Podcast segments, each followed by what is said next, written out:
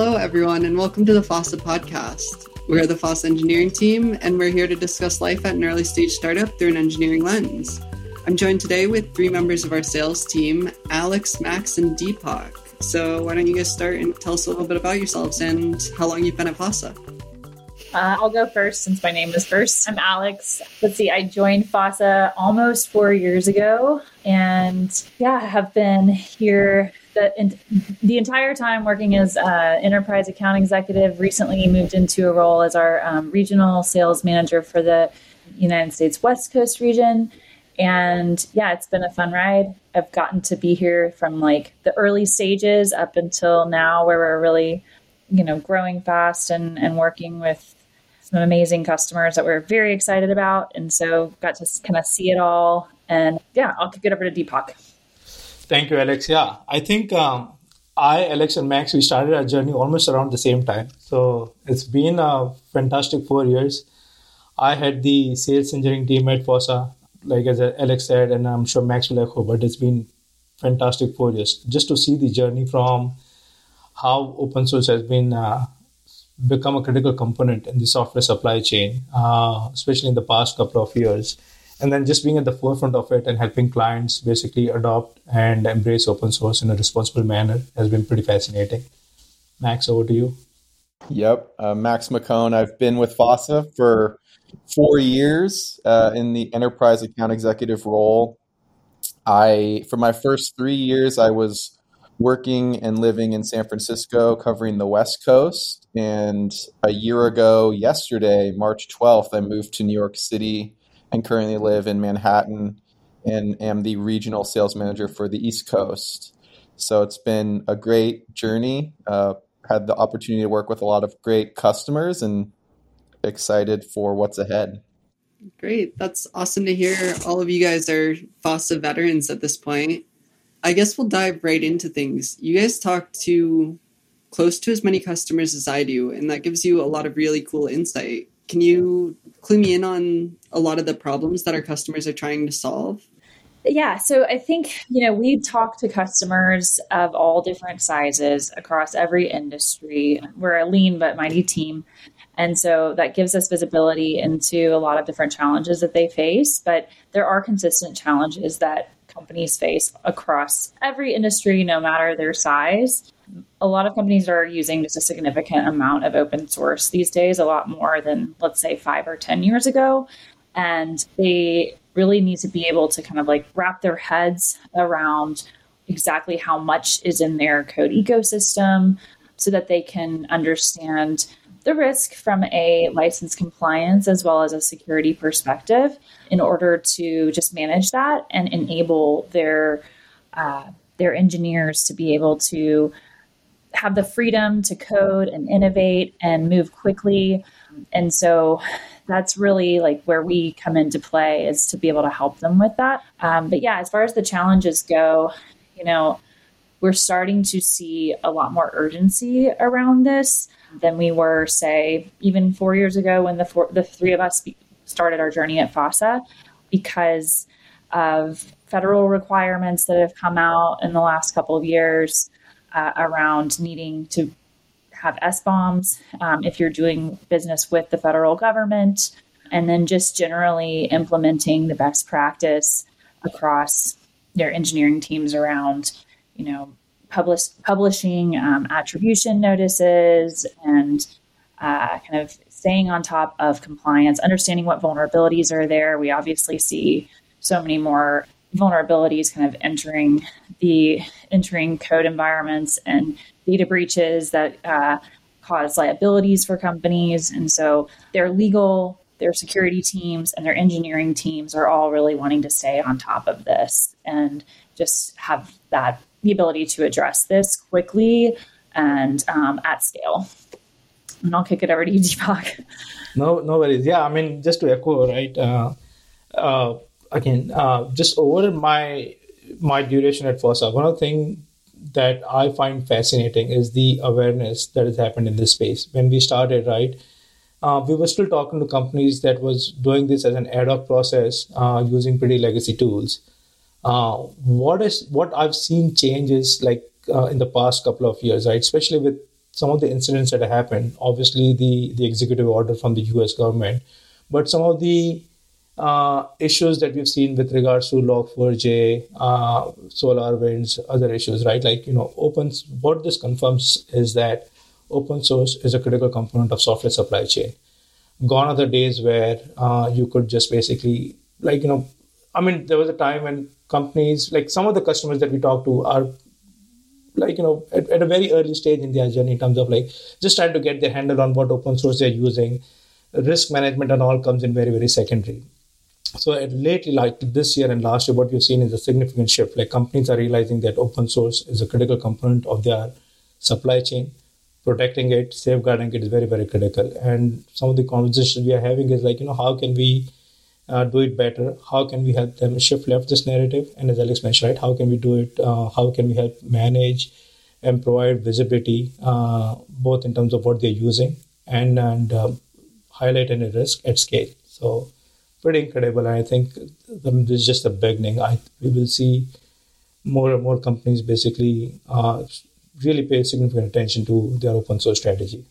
Max, I don't know if you have any additional topics, uh, insights to share definitely one of the things that I have really recognized and uh, enjoyed working uh, with different customers on is the use cases uh, for managing open source more efficiently. You know, is similar and different across all the different personas. You have, you know, legal folks that are really worried around license compliance. You know, trying to create an open source policy uh, or even enforce their open source policy in a more streamlined and automated way. You have security and AppSec teams that are, of course, focused on zeroing in on critical vulnerabilities and prioritizing remediation and making that process easier.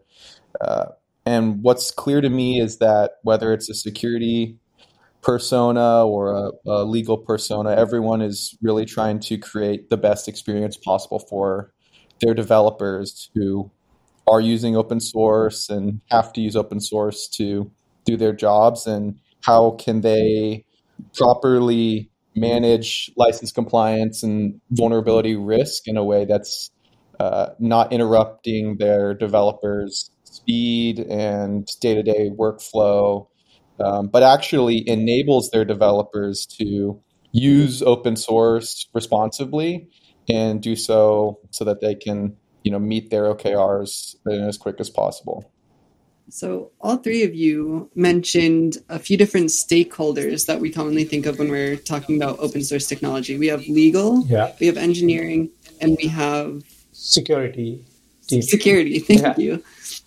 Uh, what should each of these stakeholders be thinking about when looking at SBOMs, which also you guys mentioned? That's a software bill of materials for those who have never even heard the term SBOM before. What should these different personas be thinking about as they're looking for a tool that can help them generate SBOMs? Yeah, so I mean, I, I, I can start, right? Like, you know, from a legal team, primarily, right, they, they care about from a licensing point of view in our SBOM, first and foremost is an identification. Do we are we keeping track of all the open source that we're using? The second thing is, are we in compliance with those open source license requirements? Right? You know, just because it is open source doesn't mean you can use it anyhow you want. Right? There are certain obligations uh, as uh, defined by the open source uh, license that is being used. So the legal team's primary concern is pivoting this software, whether in a hosted manner or as a binary, right? Are we basically complying to all those obligations? Uh, number one, right? From a security team perspective, right? And this also partly falls down to the engineering uh, bucket as well, is that, you know, if you, I mean, I'll, I'll use my analogy. Like, you know, traditionally you had your net, like, you know, when everything was running in a data center, you protect your network, you're good. Then with the advent of cloud technologies, you basically protected the endpoints and you're good now with open source becoming a crucial element of your software supply chain you have like you know 90% of your code which is open source which is visible to the entire world and not just uh, the code is visible but like you know, if there are any issues with that particular open source um, component that is also visible to the entire world right so the security team are much more pressed. Uh, a like if there are new issues that are surfaced, very how do we identify those issues quickly, and how do we resolve and remediate those issues very very quickly, right? So our charter, like the legal team is more from a compli- license compliance point of view. The security team is more focused on if there are issues that are resolved, like critical vulnerabilities, um, day zero vulnerabilities. How do we identify that and how do we remediate that very quickly? Finally, the engineering team is basically the uh, the consumer, so to speak, or basically the partner for the engineering team, for the legal and the security team, right? Any issues that are identified in any of these open source comp- components, be it license issues or security issues, they have to work very closely with these teams to to resolve and remediate these issues in a timely manner. I think adding on top of that, uh, one of the things that is common for a lot of customers, you know, maybe they don't have an SBOM at all and they're doing this for the first time. We have uh, a lot of customers that reach out to us and they need to produce an SBOM for one reason or another. Maybe it's an acquisition, maybe it's an IPO, uh, maybe it's for a fundraising round, or maybe it's for efforts to comply with the executive order. And I think a lot of the times the conversation that we have is hey, let's integrate a solution that allows you to always be able to pull an SBOM when you need it rather than do a one time uh, scan or fire drill to get this SBOM in a certain amount of time. And so a lot of that is really focused on shifting left and integrating as part of the development lifecycle so that as new open source is introduced, as new products are developed, you'll always be able to have the most up to date snapshot of your open source usage and licenses, and then you can pull that SBOM when you need it. Yeah, to to add to that too, I mean, it's it's becoming more and more common that when you're trying to win work, like when our customers are trying to close contracts with their customers, their customers require, requiring them to include a software bill of materials as part of that effort. And so, you know, historically that may have only been every once in a blue moon, and they could kind of get away with doing those one time scans at a single point in time and providing that information they're starting to see it from more and more customers. So they need to be able to pull that on demand and do it really easily. And then also some of those customers are even requiring like quarterly or, you know, biannual updates on that or semi-annual. I always screw those two up. But anyway, so there's that piece. And then the fact that those one-time audits can be extremely painful, especially like you know, you're asking your engineering team to just drop everything and go through the exercise to probably do this through a mixture of tools and spreadsheets, and it's highly manual. And then, you know, it's not really like there's no standardized process around it. And so the nice thing about doing like a one time installation and then having it that continuous visibility is that that initial the thought goes into okay how, how do we want to handle this systematically and then the engineering team is asked to simply install, let's say, a tool like FOSSA. And then once that installation is done, it can just run continuously. And they can, the, the legal team then has the access to be able to pull that software bill of materials or even procurement, you know, or the sales team or whoever is doing that, um, whoever has to respond to that request has that on demand access and doesn't have to interrupt their development team to get that and, you know, put development activities on hold. I really like that word you use there continuously. I think in this world of software development we have today with continuous delivery, continuous integration, there's such a need for continuous visibility into open source components as well. When companies are starting to approach uh, SCA tooling, that's software composition analysis, are there, do you see a difference in what seasoned customers are looking for in a tool versus what new customers who are approaching this for the first time are looking for? I'll say that oftentimes new customers approaching it for the first time may not even have a policy. So that's often one of the first things that they come to us for is to ask, like, we need to wrap our heads around this. You know, we understand that we want to get to a state where like we have the vision for the future, but there's this big gap in the middle, and we need to be able to develop the policy first and then think about how what the process is going to be. So that's often what companies that are doing this for the very first time are focused on. And then those that have had experience with it tend to be looking for um, more efficient tooling and a partner that really understands their needs. Yeah, and to add to that, right, I think uh, from a legacy point of view, right, like, you know, traditionally, if you look at uh, software release cycle, right, like, you know, you probably needed to do this process once or twice a year. But now with the uh, increase in the release cycles. Uh, you know, like there are companies that want to basically pretty much do it on every commit or pretty much on a routine basis, right? Uh, so that's one one driving factor. Like, you know, how do we make this easy, um, and how do we make it uh, continuous? But second thing is the accuracy of information, right? Like, you know, if I was doing this once or twice, like, you know, if I have the data quality is not good, where I need to do a bunch of manual works in terms of you know correcting some of the data and all they were okay with doing this because you know I just need to do it once. But now when I'm basically running scans on a daily basis, uh, my team is introducing new open source on a daily basis. How much time my engineering team spends, how much time my legal team is spending, how much time my security team is spending in vetting out what is like a false positive or basically bad quality data, it suddenly becomes very very important, right? So the legacy customer, right, traditionally uh, with the processes that they had it becomes too much effort where you know there's a lot of correction that is needed on the tool right? So i think they are looking for two aspects. One is like hey i want to make it continuous but i want a higher degree of accuracy as well.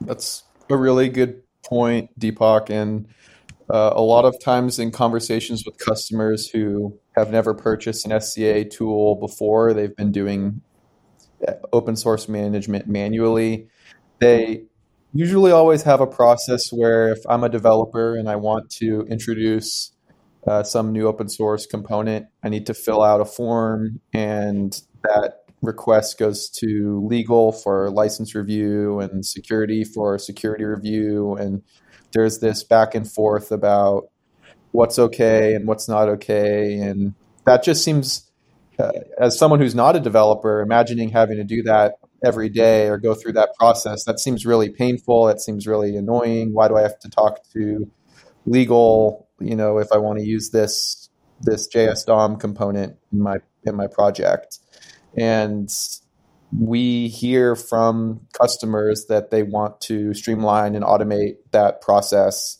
to make it a lot less painful for engineers and a lot easier for everyone that's involved. And so I enjoy having those types of conversations because I know uh, that we can, you know, make a lot of people happy and make people's lives easier in a day to day. Another uh, area, even for customers that have purchased an SCA tool, and this piggybacks off what Deepak said, is, you know, getting the most accurate information to the developers about issues and there is risk of showing developers false issues or issues without enough context for them to act upon it. And the danger there is you can have a tool, but you have a hard time getting the adoption of that tool that you need to make it successful. And so, for customers who do have existing tools in place, a lot of the pain points that we hear can often be tied to accuracy of information, ability to get things integrated properly so that it's, you know, very easy for developers to take remediation steps and you have the coverage that you need. Alex, do you also want to talk about like the, the need for generating reports, fulfilling obligations, and how easy it is to generate the report? Yeah, I think it's when you have to generate that report manually, there's, you know, well, oftentimes what we see is when they have a manual process, it's because they're not doing it very often. And so that, you know, any process that you're not doing regularly, you kind of have to refamiliarize yourself and then maybe you format it differently or there's there there's like human error that goes into pulling that together. And then maybe the people have changed since the last time that you did this process. So they're doing it now for the first time. And so whenever there's all this manual kind of like human intervention involved in just setting up the report itself, like designing it, formatting the columns, making sure all the information is accurate, all that. Yeah, you run into potential for you know, one, it's it's a lot of time wasted and it's painful. And then two, you know, there's the potential for error. And as Deepak and Max both mentioned, accuracy issues. So if you're somebody that has to generate reports regularly, whether it be for any of the events that we talked about, you know, a, a fundraising event, um, an IPO, acquisition, you know, uh, you're winning a contract and you need to produce a software bill of materials, or you just regularly refresh and update your attribution notices, for instance, any of these types of reports. If you can just kind of like have a automatic process in place to update that, that you've only had to go through that exercise once to think about, it just makes it so much much easier. And it's you know some of our customers will set it up as like they give access to an internal tool to go click that button and download it themselves. And then others will just have it automatically like updated on an external facing web page so that nobody even really has to think about it. They're just the only time a, a human necessarily has to get involved is to do any sort of remediation if an issue gets flagged. But is that where you were going with your question, Deepak? Or yeah, I mean, if you take a look at the the just focusing on the compliance side of the house, right? Like you know, there is obviously how do we make it a continued process then the second thing is what tools, what framework do we provide to help the teams resolve these issues very quickly? Like, what is the problem? Uh, like, you know, if it's a license compliance issue, then, you know, is it uh, a license that we cannot use or is a license that we can use conditionally? Like, you know, once you go through that process where you basically have a visibility across all the open source, you're basically taking care of all the violating licenses. Finally, you still have to generate a report that process traditionally has been a very manual process. Somebody from the engineering team is tasked to generate these reports. And then these reports are not just like, okay, I can just take my dependencies and then I list that, right? There are a certain set of obligations you need to fulfill. Uh, you need to include some some licenses mandate. You need to include the the corporate headers. You need to include the author information. In some cases, you need to provide the the source for those packages. Right. Uh, this process by itself is also very very tedious and even in that like so you may have the process automated but the report generation process is still manual.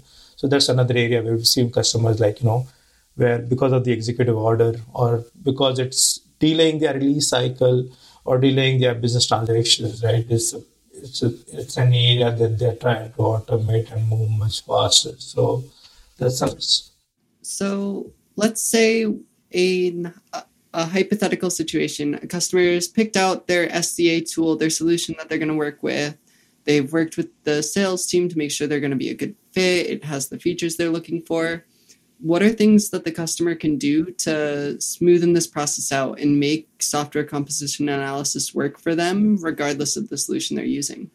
I think the what jumps out to me right away is focusing on creating a really solid execution plan or implementation plan to get from okay we've chosen this tool we've done an evaluation how are we going to actually roll out this solution at scale and you know increase or you know get time to value in, a, in as quick a quick a manner as possible? And a lot of that really comes down to planning and even you know, during an evaluation period, uh, putting together a, an implementation game plan and validating that with your partner because you're going to be working with that partner to roll out this solution and be dependent upon them to you know get the integrations working get your priority projects scanned get the policies configured get the reports in the formats that you need and then also start thinking about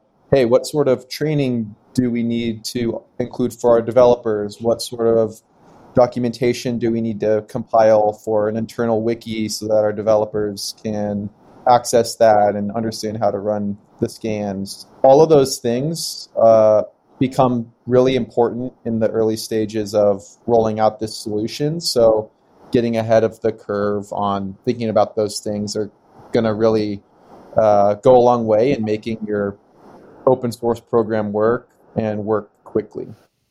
Yeah, and I will say I think where this kind of echoes what you already said, Max, but I know that the customers that I've seen do this, this the most smoothly have done a really great job of not operating in a vacuum and assuming that if I buy this tool, I'm just going to get a developer to install it and then boom, I'll get what I need. And they, they really just take a minute to pause and think through okay, who do I need to work with to make sure that this is successful? at my within my own company you know and that's traditionally the stakeholders that we've mentioned you want to even if you're not moving forward with let's say you're only doing license compliance and not vulnerability management still involving your appsec team and the leaders on the security side to just make sure that they know that this is happening and, and they have their opportunity to provide their input, you know, or working with your engineering leads to plan for this and get their buy in. So you really want to develop relationships and buy in across the various areas where that this touches versus assuming you can just kind of like throw it in, set it up, and start working. It, it can work that way, but it doesn't go as smoothly when you do that because then you get resistance from your peers. And so there's a real opportunity to get other folks on board, and then it will just go so much more smoothly. It'll be very harmonious. Everyone will see this as how you're helping them versus getting in their way. So I definitely think that the the most successful teams that we've worked with have taken the time to just kind of t- take a step back and inform, educate, involve, and, and pull their peers into the cycle. And we don't necessarily expect that they waste their time either. These are, you know, we want to be productive with everybody's time, but that is an important use of, of productive time. So, part of that you guys mentioned is an evaluation period. Can you tell me a little bit more about that? What should companies expect uh, during an evaluation period with an SCA tool? How can they make that be as successful for both the partner and their own company as well. I can take that one again to uh, expand upon what I kind of was just talking about. Is I actually think a lot of them expect when they walk into an evaluation period to maybe just kind of like get a quick free trial, get their hands dirty, and then make a decision. And we've learned that it's really important to give like a very involved like we we provide kind of a coaching throughout that process around how to approach the evaluation and make sure that you're dotting all your i's and crossing all your t's because that's going to make you successful after you make a purchase decision whether you choose to go with fossa or another solution at least you know like what did i need to test why am i doing this and so we walk them through what's called a value assessment and outline the reasons why this is necessary and what you're going to solve and what kind of ROI that's going to produce for you. And then identify, okay, if, you know, assuming that you do implement this tool, what does that look like? What are the measures of success? And then we actually test those. We, we define them in writing, um, measure and test those measures of success during a POC period, map out a timeline. What is it? You know, you have to set expectations for what this will look like, especially if you're involving multi stakeholders. You have to be cognizant of their time and what other activities they have going on. And so, kind of getting all your ducks in a row around the overall picture of everything involved. And then, oftentimes, if you've never purchased a solution before, you know there's a lot that you don't necessarily know about the procurement process within an organization too so thankfully that we do that every day so we have that visibility into it and can say okay you know have you thought about you know the vendor onboarding process and what what should we expect there? Do we know how much time it takes? And kind of work backwards from when you want that solution installed to give you that complete like end to end project plan essentially. So we take off our sales hat and put our project manager hat and help them through that process. You know i don't think that people necessarily expect that going in even though maybe they kind of assume like the steps that they will take will be sufficient. But oftentimes when you're making a decision around you know a big investment like this it might be it's it's very important to understand all the factors in play and line yourself up for success once you move to the onboarding phase. No i i one thing i must call out right? Like you know both alex max and my um, the uh, other other members of the sales team one thing that we do very well is the the discovery process right?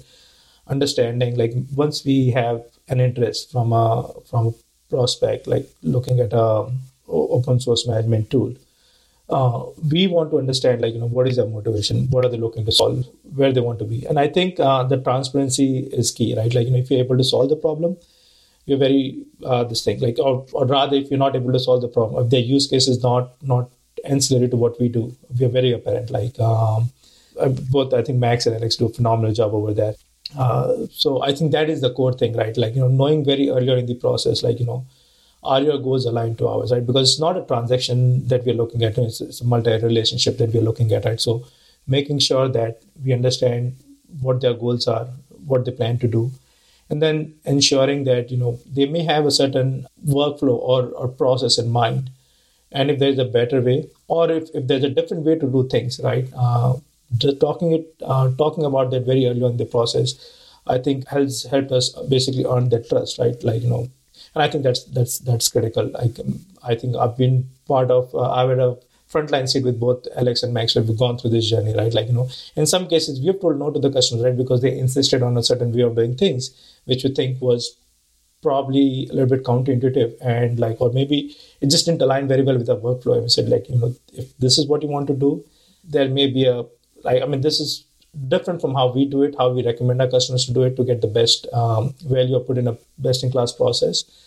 And um, like you know, I mean, we can go ahead with the process, but it's better at this point right now. Let's let's you try out your own, go on your own journey, and we can reconnect at a later point in time should should your goals and your plans change.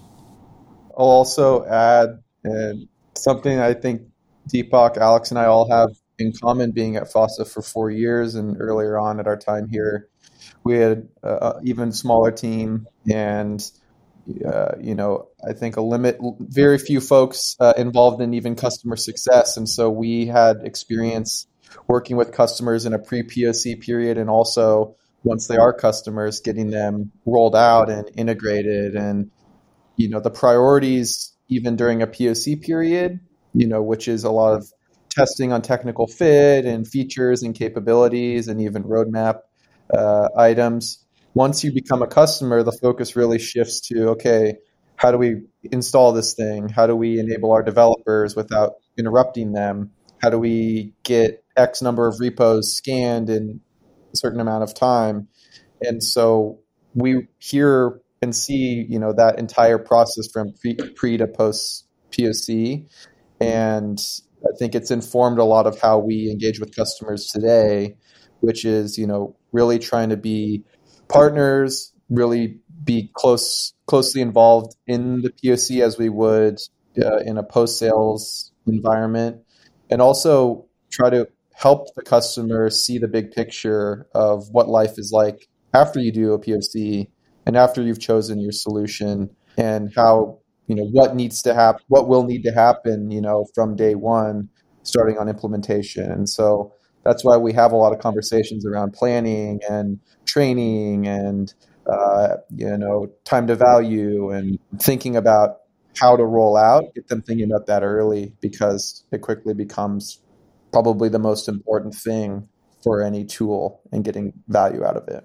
So what are some of the things that usually go well when transitioning from a poc to a full-blown rollout? And what are some of the things that don't go as well Interesting question.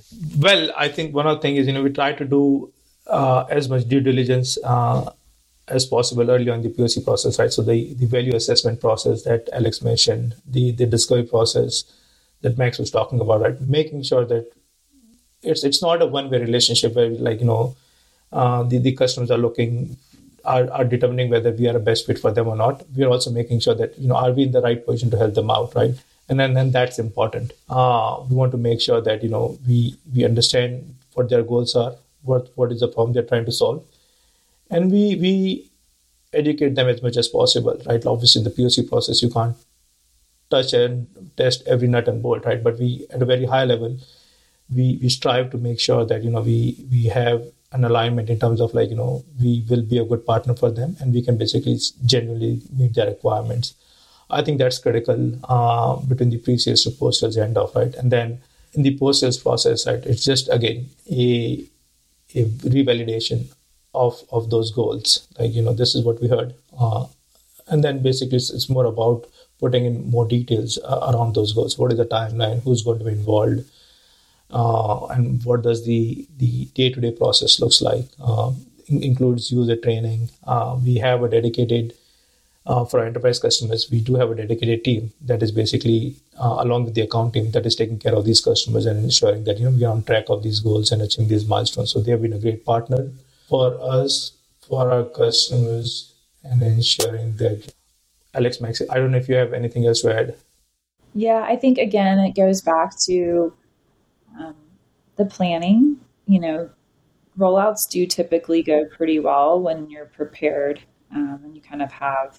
We even try to map out, even if it's not, even if it's tentative, prior to even contracting, we'll try to map out you know the first few months we'll introduce the potential customer success team that will be working with them so that they can kind of get a feel for getting into the onto the calendar and getting onto their team's calendars, you know, um, for kickoff calls and integration calls, et cetera. So, yeah, just kind of preparing all of that in advance. I think when it where it, where we sometimes see it be kind of like a rocky start is if that those steps are skipped and then they're kind of like they have in mind like I want to do this now, but then they still have to involve other teams to do it and they get frustrated that like you know, there are there are people involved, and we all need to be able to to do the work and just plan for it. So the actual execution of the steps is pretty simple once you have the things lined up to do it.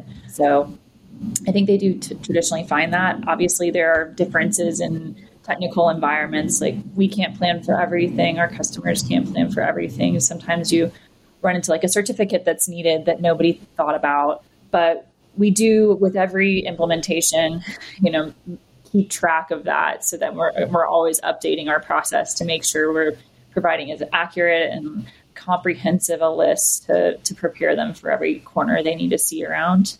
So, yeah, I think that that kind of follows what I've seen the most in terms of being on the pre-sales and the post-sales side when we had to be. Now we're super lucky to have a customer success team who we can depend on that's amazing and yeah so i think they they actually did a, a podcast recently with with you guys and uh, go back and listen to their episode. 100% uh, they've been a great partner and i think uh, makes i mean not only our job but our customer job easy right? Uh, because at the end of the day right it's it's not a one day relationship. It's a journey that um, both of us need our, our vested stakeholders and, and then they ensure they ensure that both the customers are also set up for success. So, are there any challenges that SCA tools as an industry have right now that customers should be aware of while they're searching for a solution? Anything that makes them have to put a little more thought into the vendor they select? One thing I've kind of seen recently is a shift on the security side. So, like security teams historically at let's say large enterprises were kind of they're they were aligned or incentivized or their goals were mapped out around identifying as many security issues as they possibly could.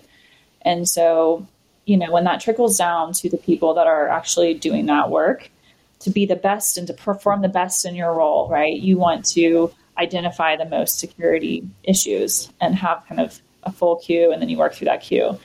And that's, you know, great as a starting point, but then in, in practice, what ends up happening is you become bombarded with so many security issues and you can never kind of get through all of those. And so we've started to see a shift away from aligning the team around that to having the team to figuring out ways that the team can focus on the actual issues that only the security team like can really address. And so that's that's kind of like this whole concept behind behind shift left is like what can we shift further left in the in the build process or in the software development lifecycle to enable the developers to address that early, remove it from their kind of take it off the plate of the security team later on. And so I think that's one thing that you know you have to think about when you are when you are developing out your stakeholders and you're trying to kind of get this SCA tooling approved is you know, what are the interests of the other teams that I'm working with? Like, are they going to feel like you're taking a job away from me to suddenly remove all those issues from the queue, right? But overall, it's what's best for the organization if the security team can really focus on addressing issues that are that can only be attended to by security and have the time and rather than the noise you know, clouding that. And so I think it's it goes back to kind of like aligning around the overall initiative and the, the way that those teams are motivated and like incentivized to a degree. And so it's kind of like a higher level question that we've just kind of seen come into play. And it's been really helpful uh, to have partners. Like I'm thinking of a particular OSPO that we work with where, you know, they had many different stakeholders. And one of the challenges that they faced at first was the, were the security partners kind of pushing back because that would take away their work. And then they brought in this new security lead that actually felt like that needed to be revamped. And um, now they're moving into a position where that team is even far is far more productive because they're able to focus on real issues. Another thing too that I've seen is uh, many customers may have tried to build their own solution internally uh, to do this and maybe leverage different open source tools and scanners that are out there for free and piecemeal them together to create you know a, a, an open source process scanning process themselves. And maybe it gets to a point or in fact i know it does get to a point where all right the amount of open source we're using, the amount of developers we have, the frequency that we're, you know, bringing in new open source, the scale so high at this point that okay, now we need to, you know, look at what additional value a vendor, a commercial vendor is able to add to us and then eh, eh, and, and streamline that process. And so a lot of the conversation turns into a build versus buy uh, value analysis. And you know how much time are we saving by going to a solution? How much more accurate is the results that we're getting uh, by moving to a solution? Can we consolidate you know effort and free up more time for engineers and legal folks and security folks to uh, dedicate to other areas of their jobs something that's uh, in working at FOSSA, you know, we we work with a lot of open source program offices, and most of the cases, open source is just one aspect of a person's role. It's not usually their only role at a company. You know, if we work with an IP counsel, they may be in charge of open source license compliance, but they're also in charge of you know maybe a bunch of other things uh, that occupy their time and open source is just one aspect of that.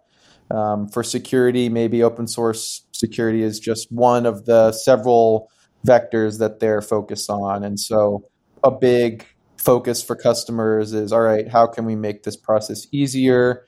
And so resources can be allocated to other areas of the business that these people are also focused on.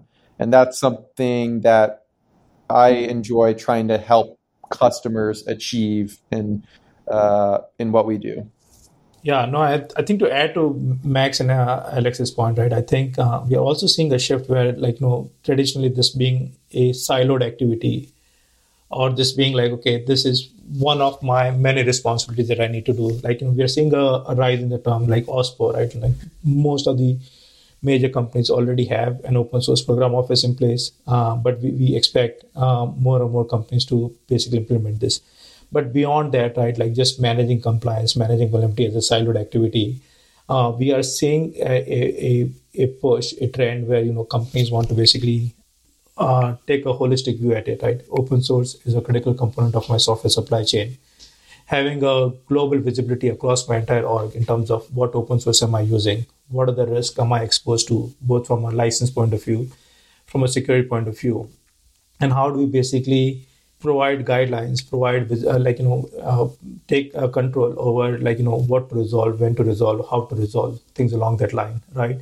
Uh, what additional info, uh, what additional parameters do we need to be aware of when it comes to these open source dependencies, apart from license issues, security issues. So very interesting uh, time to be in this space. I'm, I'm really excited. We have some some exciting stuff cooking in, like you know, some organizations that are just trying to have a holistic view on on how to basically like a either build a, a, a best in class uh, open source program office, or just in general if you want to basically have a, a better process or just uh, have a holistic view on how to manage your open source and its risk come talk to us i think we'll be excited to to show you uh, what we are cooking yeah, absolutely. I think Max highlighted at the end there a customer can always roll their own solution, but when you're searching for an SCA vendor, you're really buying into the expertise of their team and the fact that we're all dealing with open source every day. We live, breathe, and eat open source technology. So you really are looking for people who can guide you through this process. I think that's all we have. Is there any final points you guys want to give to people who are interested in open source license compliance or open source management and just trying to explore the space? I'll say I attended a PLI event, um, the Practicing Law Institute, back in I think September or October here in San Francisco.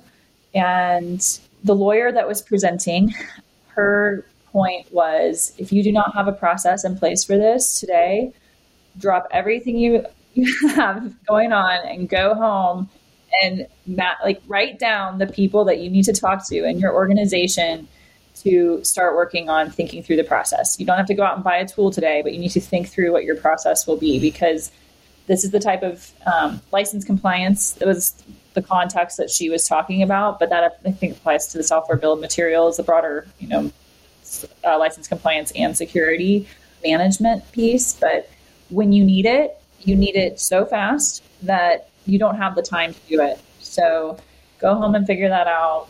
Whether you want to work with FOSSA or any other vendor, it's irrelevant to us, but make sure that you like have a plan. That's my advice. Well, fantastic. It was great getting to talk with you guys and get a little more insight into how you guys view the industry. If you guys liked what you've heard so far, feel free to check out our website, fossa.com. Reach out to us, ask us some questions. We'd love to talk to you guys and hear more about the problems you're facing. So we'll see you guys next time.